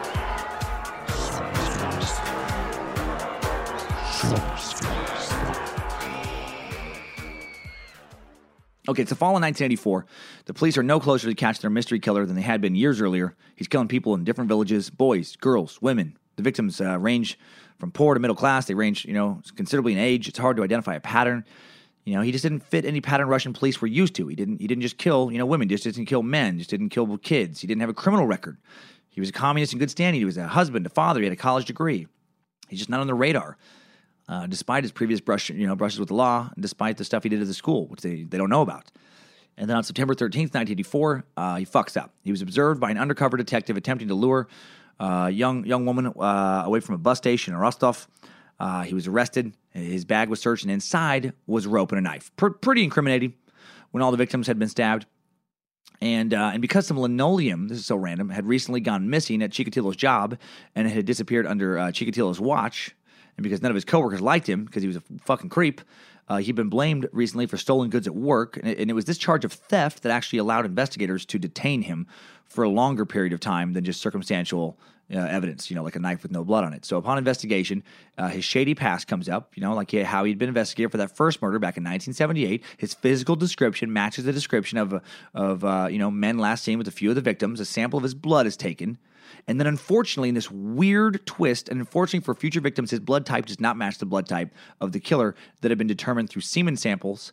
You know, analysis of those samples uh, from the from the crime scenes. Chikatilo was blood type A, while the semen from the crime scenes was from someone with a blood type of AB. So he, uh, based on that, he was dismissed. Man, uh, he was found guilty of the theft, the property theft from his employer. He was sentenced to a year in prison. Uh, and then he was freed after a few months on December 12th, 1984. This is all so strange. The theft he was actually convicted for, uh, it, it appears he did not commit. Uh, who the hell knows who took giant, you know, two giant rolls of linoleum off a supply truck uh, he'd been in charge of? But uh, I don't think it was Chikatilo. That was never his thing. And, and then he and then he gets let go for the much more serious crimes of murder he did commit because of the one in a million rare blood condition. How fucked up is this? Chikatilo happened to have an extremely rare blood disorder that causes your semen to register as originating from a different blood type than your actual blood and saliva does. And at the time of his arrest, uh, this, this arrest, police did not know this condition even existed. And, and so, because of this, you know, instead of being executed for the murders of over 30 people, he gets three months behind bars for a separate charge and then is released upon society once again. Well, upon his release from prison, Chikatilo stopped killing for a little over half a year, which, you know, uh, totally fucked up his sex life. I'm sure, you know. Just uh, sex life has been terrible since prison. Uh, s- sad dick is as limpest it ever has been. So frustrating when, when you feel police are watching you. So it's hard, it makes it hard to stab someone. Uh, makes it hard to, you know, follow impulses of evil limp dick and shoot happy juice into into pants pocket.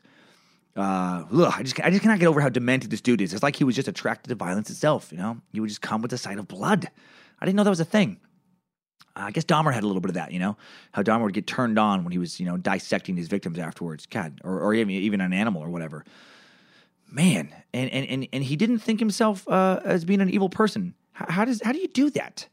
Like like if you're doing that kind of stuff, if you're you know just brutally murdering these people, and you don't think yourself, you don't think of yourself as evil, what the fuck do you think evil is? Like what is worse than you? Well, on August 1st, 1985, the day I was celebrating my sister, uh, Donna's third birthday in Riggins, Idaho, 18 year old Natalia uh, uh, was running into the devil at a Russian train station. Chikatilo would uh, meet a lot of victims at train stations. She was poor and alone, and Chikatilo offered to buy her food if she agreed to have sex with him, an act that in and of itself makes you a piece of shit. If you're willing to give a stranger food, but only if they fuck you, you're a monster. If you lure a stranger in, into doing that, uh, to actually torture and kill them instead, you're the devil. You're Chikatilo. He took Natalia to the words, uh, you know, tried having sex with her, became enraged as an impotence, then stabbed her 38 times, strangled her, and her body would be found the next day by someone picking mushrooms. Uh, he killed one more victim that fall, 18 year old Irina Golyaeva, and still the police had no idea who's doing all of this. They knew that the killer was between the ages of 25 and 55. They did have somebody form a psychological profile. They knew he was tall, uh, well developed physically. They knew he carried a knife in a bag or briefcase. They, they thought he may be impotent. They knew he suffered from some sort of sexual perversion. Uh, they also knew he traveled for work, most likely met his uh, most of his victims at train stations. They, they knew his shoe size from from one of the crime scenes, but they had no idea what he actually looked like, you know, other than being this white Russian dude, which is, you know, 99% of the fucking country, 25 to 55, you know, it's quite the age range. So basically, he, he could be any tall Russian man with a shoe size appropriate for a tall Russian man uh, who may or may not be impotent.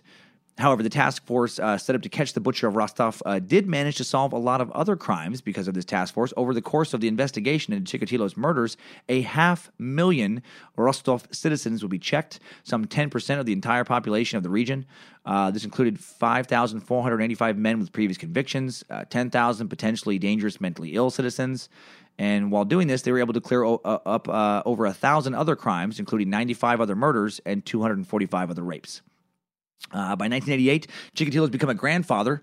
Man, I hate that so much. Wonderful people, you know, die young all the time, and this murderous piece of shit, the sadistic monster, gets to spend time with his grandkids. He's, he's a walking reminder of the unfairness and cold indifference of the universe to our existence. Uh, his, his daughter, uh, Lidomilia, is now 23, married, has a kid of her own. By all accounts, Chikatilo is a doting grandfather. So weird how he can be a great grandpa and then go out and savagely torture other people's grandkids to death. Uh, apparently, he's a good dad too. Even helps his daughter get a job at the factory he's working at. Uh, he's also killed several more several more people by 1988, uh, increasingly killing more boys and men than women, which further confused police. In 1987, he killed only males, uh, two 12 year old boys and a 16 year old boy. In 1988, he killed uh, one woman in her 20s, a nine year old boy, and a 15 year old boy. 1989, he killed two girls, 16 year old, 19 year old, and three males, an 8 year old and two 10 year olds. Uh, there was no evidence that any of these boys, by the way, were homosexual. Chikatilo just likely lured them into the woods with the promise of food or alcohol or just snuck up on them when they were out there, uh, you know, alone. And by 1989, he's 53 years old and he's given off that harmless grandpa vibe. And uh, why the growing interest in boys? Was he homosexual? Well, while he would later uh, claim that uh, he never lured, you know, anyone into the woods to kill them, he'd claim that he'd lure them there for sex, then become enraged when his dick wouldn't work. Uh, most people actually in the end didn't buy this. They think that he would just he would say that to try and justify his crimes, try to blame it on his impotence, you know, try to blame it on some kind of sex thing. But but actually, uh, he knew he knew he was going to kill him when he brought him out there. He wasn't going to, you know, he wasn't just like going to be surprised that his dick didn't work. It never worked. You know, he knew where this was going. And so, uh, some something that the sex of the victim just didn't matter to Chikatilo because it really wasn't about sex, and you know, didn't, the age didn't matter. Uh, just that young people were easier to, to trick into going to the forest with him alone than older people. You know, he wasn't really attracted to boys, girls, men, or women. He was just attracted to sadism itself. He was attracted to violence. He was attracted to power, control, torture. You know, he was he was uh, attracted to the sadistic destruction of a human being, as, as insane as that is. Uh, also in 1988, uh, something that would uh, help him get convicted later. Japanese forensic scientists discovered that it was possible, although extremely rare, for someone's semen to not match up with their blood type. And this information was read in 88 by Russian uh, investigators, but they didn't connect it into Chikatilo's uh, you know, prior arrest at that time.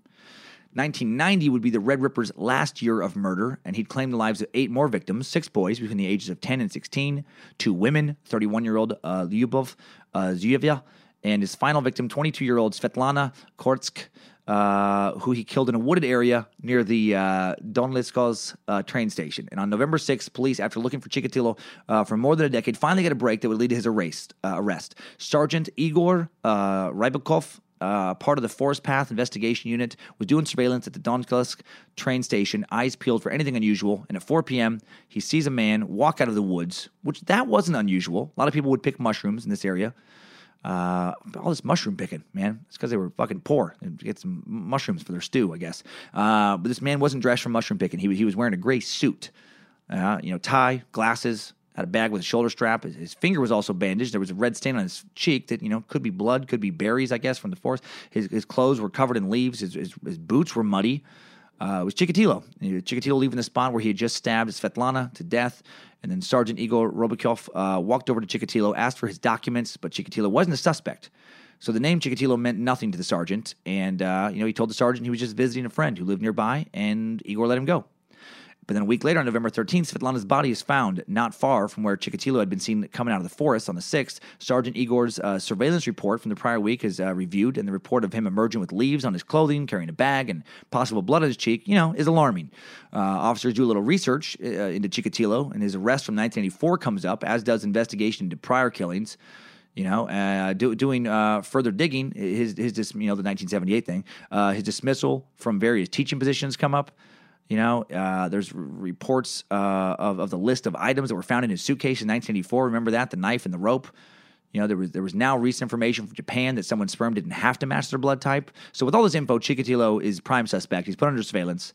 You know, they they want to they want to have more evidence on him before they before they arrest him, more than this circumstantial stuff. Even though there's a lot of it, and so for the next few days, Chikatilo is followed, and investigators learn that he rides that whenever he rides a train or takes a city bus, he's always sitting next to a young boy or girl. Like like you know, really seeks that out. Really makes it a point to to sit next to the kids and engage them in conversation. He's a fucking constant predator. On November 20th, he's sitting next to a young, boy on a train and tries to persuade the young boy to go into the woods with him. And when the boy wouldn't go, uh, and Chikatilo got off for the next stop. An undercover officer asked the boy what Chikatilo had said to him. And the boy said that uh, Chikatilo had offered him beer, told him they should go to his house in the woods and watch some movies, but the police had heard enough. And uh, they find out where Chikatilo is now, and they arrest him at 3:40 p.m. on November 20th. He was approached by four plainclothes police officers as he walked out of a cafe, quietly arrested. Doesn't put up a struggle. Officers handcuff him, put him in a police squad car, and just like that, the 12-year 12-year murder spree is finally over. Well, Chikatilo initially, de- you know, denies involvement, of course. Uh, but then when they when they did a strip search of him, it was revealed that one of his fingers had a flesh wound. Uh, the medical examiners concluded was a wound from a human bite, and that was significant because Chikatilo's second to last victim, a 16-year-old boy named Viktor Tischenko, was was physically strong youth who had been killed three weeks earlier on October 30th, and the crime scene revealed that you know a, a ferocious physical struggle had gone on between the victim and his murderer. Uh, despite his finger actually being broken and his fingernail having been bitten completely off, uh, Chikatilo had, you know, strangely never sought medical treatment for his injuries, which obviously, you know, seems suspicious, red flag. Also, a new blood test reveals that while Chikatilo's semen was blood type AB, his actual blood and saliva are blood type A, which matched the crimes. Initially, those, uh, but still, uh, you know, uh, Chikatilo wouldn't confess and, their and their evidence was largely still circumstantial. But then on November 29th, nine days after being arrested, after two hours of questioning by the psychiatrist who had put together the psychological profile, you know, during the investigation to find him, Chikatilo burst into tears and finally confesses. He initially confesses to 34 murders. Uh, also giving a detailed description of each one of them. He tells investigators he used a rope to bind their hands behind their back before he killed them. That's what the rope was for. Said he would initially stab victims lightly in the chest before making deeper wounds to the stomach, eventually tear into their stomach, remove organs. Over the next few days, Chikatilo confesses to an additional 22 killings. Uh, the bodies of three of the 56 victims he confessed to killing couldn't be found, and so he ended up being charged with 53 murders. Uh, he was sent to the Serbsky Institute in Moscow to determine if he was mentally fit to stand trial. And after a 60 day psych eval, it was determined that while he suffered from borderline personality disorder with sadistic features, he was fully aware of his crimes and competent to stand trial. In December of 1991, uh, the Russian public is finally made aware of the Rostov Ripper, uh, police releasing details of his crimes and his arrest to the media. In the spring of 1992, Chikatilo's trial begins on April 14th. He's charged with five counts of sexual assaults against a minor, you know, against minors. Those are those ones from his days as a teacher, which have finally come to light. Uh, in addition to the 53 counts of murder. So let's hop out of this timeline and uh, and take a second and talk about the trial. Good job, soldier. You've made it back. Barely.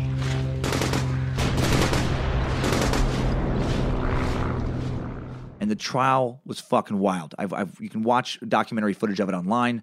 Uh, they they had shaved Chikatilo's head in prison like some lice protocol, and they and they put him in a cage for the trial. Like just he's just in a cage in the middle of the courtroom. He looks like a fucking demon, like some weird Hannibal Lecter Silence of the Lamb shit. He looks so evil.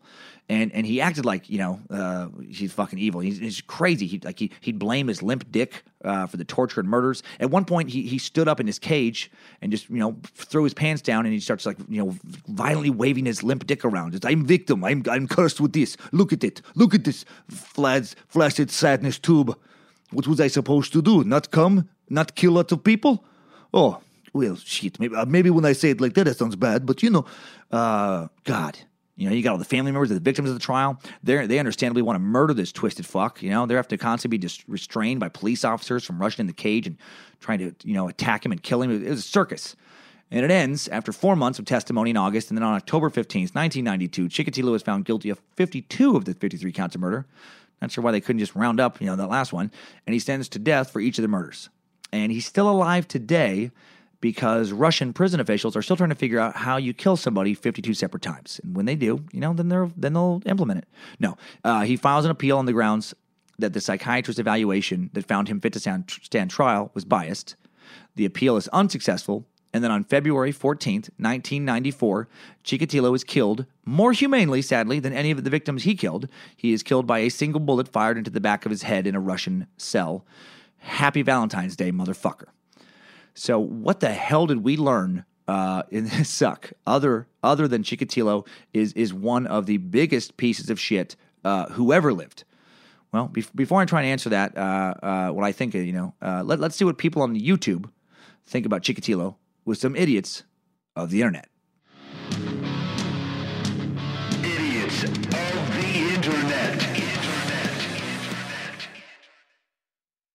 All right, one year ago, YouTube user Stemple uh, 11100 says under a video of courtroom footage of Chikatilo, sick, twisted fuck, one gunshot to the head was way too quick for him. Couldn't agree more. Couldn't agree more.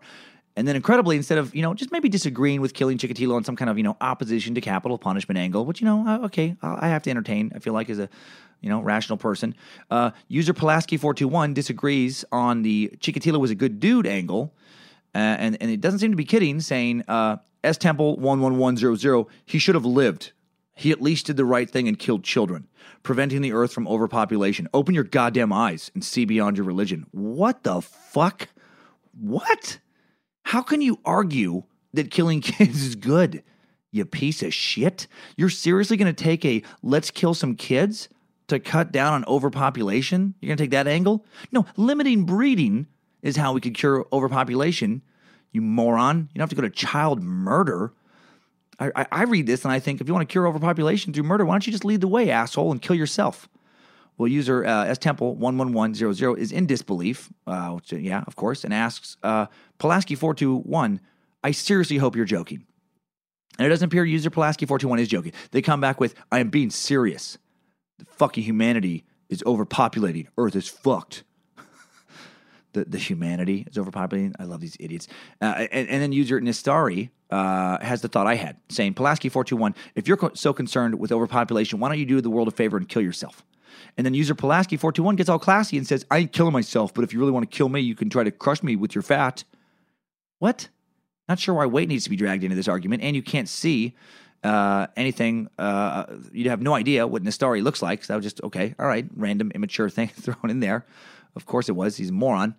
Uh, Nistari comes back with a little plea for knowledge, saying, Pulaski four two one, invest more in your education, son. It sounds like you really need one. And things get even more childish with Pulaski four two one saying in this saying, in this case, I'm not from America or whatever shithole you are from to know English really well. I don't even know what that means. And then these two just go back and forth for way too long. Nistari says, Pulaski 421, neither am I, but you are a presumptuous little child, aren't you? I made no mention of your ability to speak English, nor will I. I simply suggested that you were an idiot. I love it. And needed to return to school. I love okay. I, I just suggested you were an idiot, which I yeah, which I totally agree with. I like I like the story. Well, uh, Pulaski four two one says, "Look, pal, you're the idiot, sympathizing humans, even though it's fucked. All, all shit the society teaches you. Don't act any different. Don't have a personality. Follow the trends. Be a mindless sheep using Windows. Believe, believe in God as, as the most required thing. Seriously, just think about it. There's so much, so much nonsense in there. So much not using Windows. Like I love it. What you're throwing like a weird jab at Microsoft into your weird child killing rant. What the fuck are you talking about, Pulaski four two one? You know, uh, not thinking it's cool to torture and kill children is, is being a mindless sheep. That, that's going along with the trend. Uh, okay, well then you know better be a, a sheep and a, and a and a trend follower uh, than be an independent thinker thinker who's uh, 100% independent thoughts or 100% nonsensical and evil. There's just so much stupid in what this guy like. He thinks he's some, you know, I do, I do my own thing, man. I don't let society tell me what to think. You know, society's like, hey man, don't fucking kill kids, and I'm like, whoa, whoa wait, wait, why? I'm not. I'm not going to take your word for it. You know, this fuckhead believes the Earth is flat too. He's talking about the Illuminati all the time. This dumb shit. Well, he keeps going. Uh, they keep going back and forth. Nastari says, Pulaski 421, you really are terrible at reading people, aren't you? I, if I was sympathetic to humanity, I wouldn't have asked you to kill yourself. Good point. You know nothing about me. If everything is fucked, why don't you just end it all now and save yourself the frustration? Just some food for thought, you rebel. Oh, I can just hear the sarcasm in that. I love it, Nastari. Well, Pulaski421 comes back with, You know nothing about me. You do realize everything is anonymous on internet. Why do you expect me to know everything about you? And no, I'm not killing myself. What do I look like? An emo kid who's trying to get people to take care to care about him by cutting his wrists? Shit, no. what? I love. What do you What do you think I look like? We don't know what you look like, you dumb shit, because there's no pictures of you.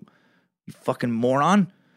And the story comes back with uh, Pulaski 421. One, do you make a habit of assuming so much about all these anonymous people on the internet? Two, the world is doomed, overpopulation is a problem, etc., blah, blah, blah, blah, blah. Why do you choose to be part of the problem instead of the solution? Pulaski 421 says, Do I look like someone who spies on people? No. What are you, what are you even talking about? You know, this person either has no friends or their friends are equally as insane and ridiculous and stupid as they are. Again, with the what do you, what do you think I look like type thought. Like, no one can see you, dude.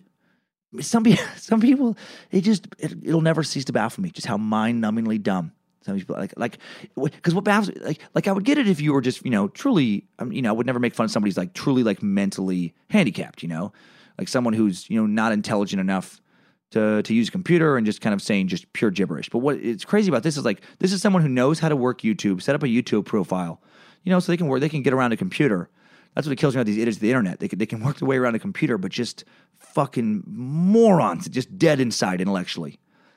Oh my God. Well, Pulaski 421, uh, he goes on with, and I'm not going to end my life just because the world is fucked, considering you have these thoughts. Why don't you do this to yourself since you're, that you're that pissed? Just because I said that Chikatilo was a good guy for killing children. you're pissed just because I said Chikatilo was a good guy for killing children. What the fuck? what the hell is wrong? Just dude, just calm down. All I said was, you know, it's you know, he's just, just cool to kill kids. How was that inflammatory? It is. It is one of the most inflammatory statements you can make. When the story comes back with Pulaski 421, clearly you do not understand how logic works. Yes, clearly. Uh, you feel the world is overpopulated. You are populating the world, ergo, you are part of the problem. So shut up or change your status. Can't make it simpler than that, really. Well, Pulaski's not about to let Nastari have the last word. Pulaski 421 comes back with some real, just hard hitting, you know, debate team shit saying, no, how about you eat shit? I ain't going to shut up. The world is fucked. I ain't changing it. Okay. Interesting counterpoints made like a true moron. You know, how about I become part of the solution? You know what? How about how about you how about you eat shit? put, put put another put another debate point on the board for Pulaski 421. Put another debate point on the board for an idiot of the internet.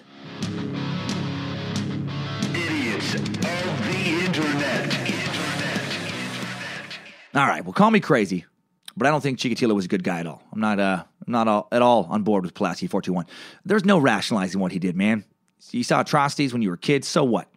all the more reason to not commit more yourself because you know more than anyone how painful they are.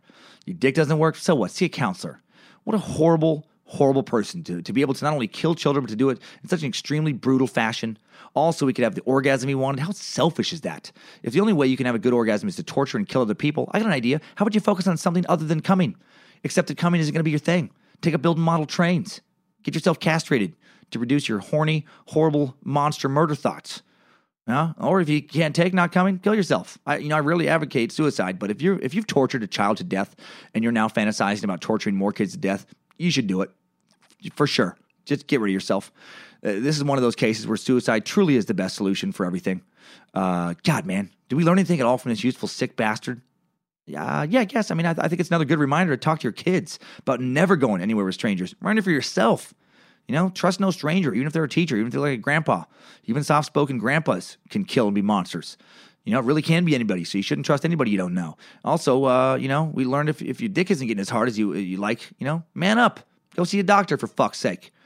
You know, what if Chikatilo uh, could have gotten a hold of some Viagra as a teen? Maybe talk to a counselor, work some shit out when he's 11 or 12. Maybe he never would have killed. I don't know. Maybe would have never gone that far.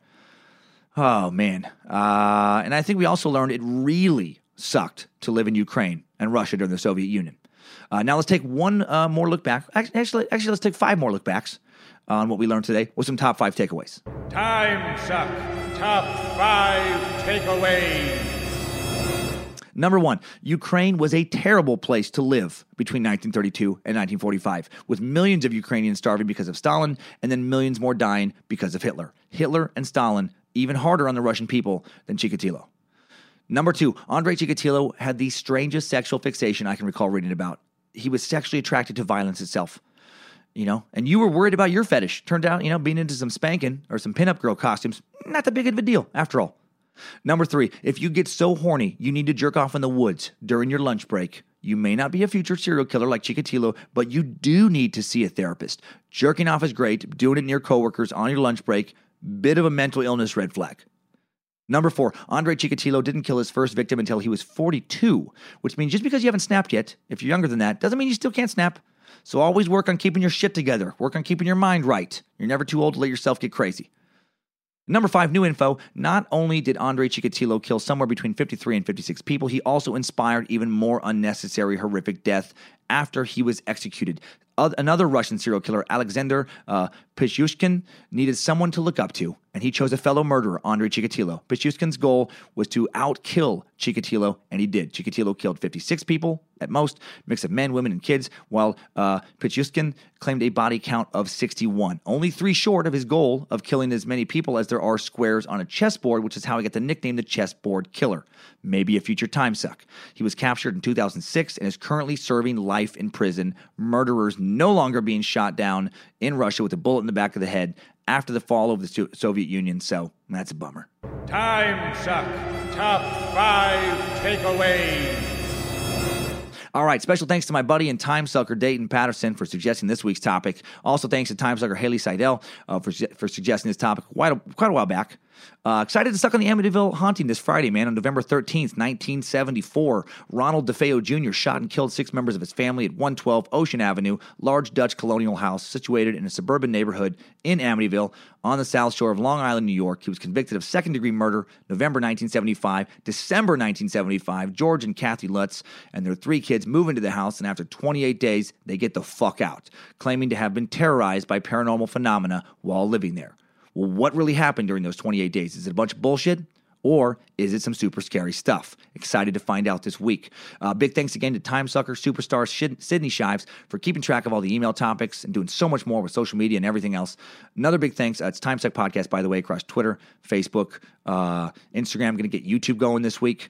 Uh, another big thanks to TimeSuck editor Jesse Dobner for continuing to offer his services as a TimeSuck editor. It was great to meet him in Bellevue uh, last night. Thanks to all you who follow the show on social media at TimeSuck Podcast, again on Twitter, Instagram, and Facebook, and now coming up on YouTube. Social media uh, now has that awesome new look thanks to Danger Brain, man. If you need graphic branding, design, logo, illustration work, go to Danger Brain. Go to thedangerbrain.com com. TheDangerBrain.com, you know, work with the best. And again, thanks for all the interest in becoming a space lizard. When the TimeSuck app comes out, makes me feel so fucking good. A lot of time suckers in Portland and Bellevue asking about it made me feel amazing. As soon as I get uh, an official launch date for the new app and the new website, it will be announced for sure. And thanks for the recent PayPal donations, Amazon purchases made via TimeSuckPodcast.com, for the store purchases of TimeSuck hats, tees, signed books, and CDs. All of that helps so very much. All right, let's catch up on previous episodes and recent happenings with some Time Sucker updates. Updates? Get your time sucker updates. Time sucker Damian Nichols let me know how to pronounce the name of the ship I couldn't figure out in the Amelia Earhart episode, the USS Itasca. Writing in with Master Suck, I assume the word you were struggling with is Itasca. Uh, Lake Itasca is the source of a little river you may have heard of, the Mississippi, uh, located in northern Minnesota. Great episode per usual. Keep on sucking. Damien Nichols, will you keep on sucking, Damien? Thank you for that uh, correction. Thanks to other people who sent it in as well. Uh, uh, time sucker Eric Varney. Others wrote in with the pronunciation update from last week uh, from the Wonderland Murders episode. John Holmes lived in uh, Pataskala, not Pataskala, Ohio. Pataskala. Uh, Christian listener, cool update from Josh Powell. Joshua Powell, I love this. He says, Hail, Master of Suck. Give my props to Nimrod. I'm just a humble suck servant down here in Louisiana. I'm a pastor and absolutely love your podcast. Man, that makes me feel so good. I usually listen to it while I'm on the road to meetings or headed to the hospital to minister to folks. Ah, that makes me feel so good. I was active in speech and debate in college, and I miss those opportunities to engage respectfully with people who see the world differently than I do. I want to take a moment to let you know that I appreciate what you do and I pray for you. It bums me out that you were ostracized from your church for asking too many questions. If you ever have a theological question, shoot me a message. I am always up for good discussion. Oh, I love that, Josh. Well, I, I do a lot of my doctoral research. Uh, I did a lot of my doctoral research on the prosperity gospel. The folks are always hounding uh, people for money while claiming to pass out miracles before they get arrested, and have a lot of research on the evolution of the movement and the key figures in it. That's interesting. Actually, a lot of it goes back to the mid 1800s, and it's pretty interesting. If you ever wanted to do a podcast, then I'd be glad to pass along my research. Just a thought. Keep sucking. Oh, you keep sucking as well, Joshua Powell. Man, thanks for making me uh, a lot more tolerant. I really appreciate that really appreciate my religious listeners more and more. Man, we can all get along. You don't all have to think the same things, but we can respect each other's thoughts. Yeah, except for the stupid crazy shit that's dangerous, like Heaven's Gate and Scientology. Come on, nah, nah, nah. We gotta we gotta get people out of that. Uh, this final update was sent in regarding the Vegas shooting. Man, I I've met several time suckers who were there last last night. I met a couple who were there. You know, obviously still devastated by it. It's so horrible. Uh, Jeez. Yeah, this update is about me mentioning a future episode at some point on our nation's debate on gun control, which I will. It's going to be a little while. I got to really, you know, work on my thoughts. And anyway, this is uh, says, uh, "Dear Mademoiselle uh, Daniel Suckington Esquire, first off, I'm a longtime comedy fan.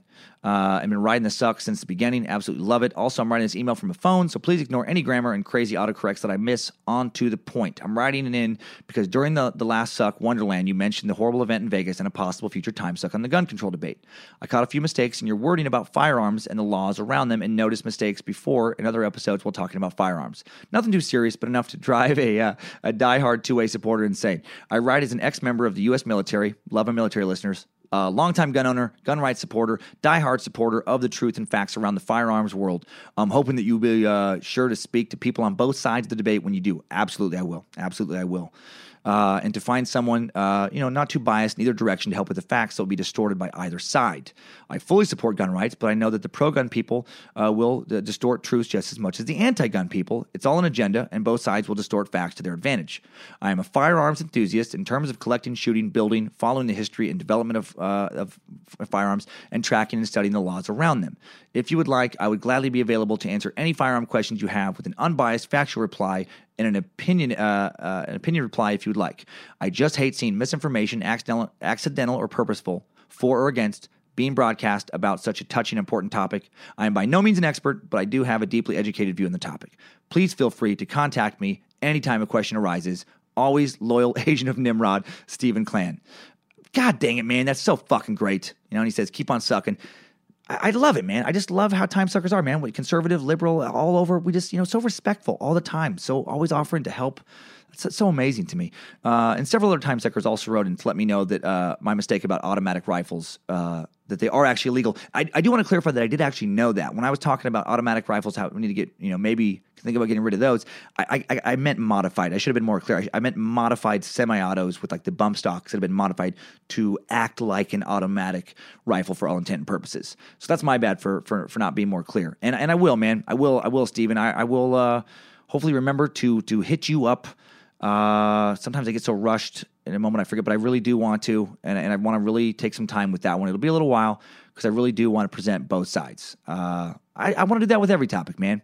I know that uh, you know a few early on. I definitely took a more of a liberal or you know kind of libertarian stance on some things, and I want to be a little bit better. You know, always going forward on. You know, I'm gonna have my opinions, but also make sure that I represent that those are my opinions and represent the other side as well. That's what Time Suck is about, man. People come together, not just, you know, not just listening to this bullshit, polarized news we're getting all the fucking time. I'm so sick of trying to divide us. You know, you, you, you got Fox News, you know, shitting on liberals constantly, and you got the Huffington Post shitting on conservatives, and neither one of them are doing anybody any fucking favors. You know, just pushing people further into their corners. That's bullshit, man. And this is, um, I, want this to be a place where we can get away from that bullshit. So thank you uh, for those time sucker updates. Thanks, time suckers. We all did. All right, have a great week, everybody. Uh, follow Suck on social media, Time Suck Podcast on Instagram, uh, where we held, had those uh, votes for the bonus episode. And, and, and I hope you enjoyed the 1100 review bonus episode this Friday, the Amityville Haunting, man. Have a great week again. Hail Nimrod, and keep on sucking.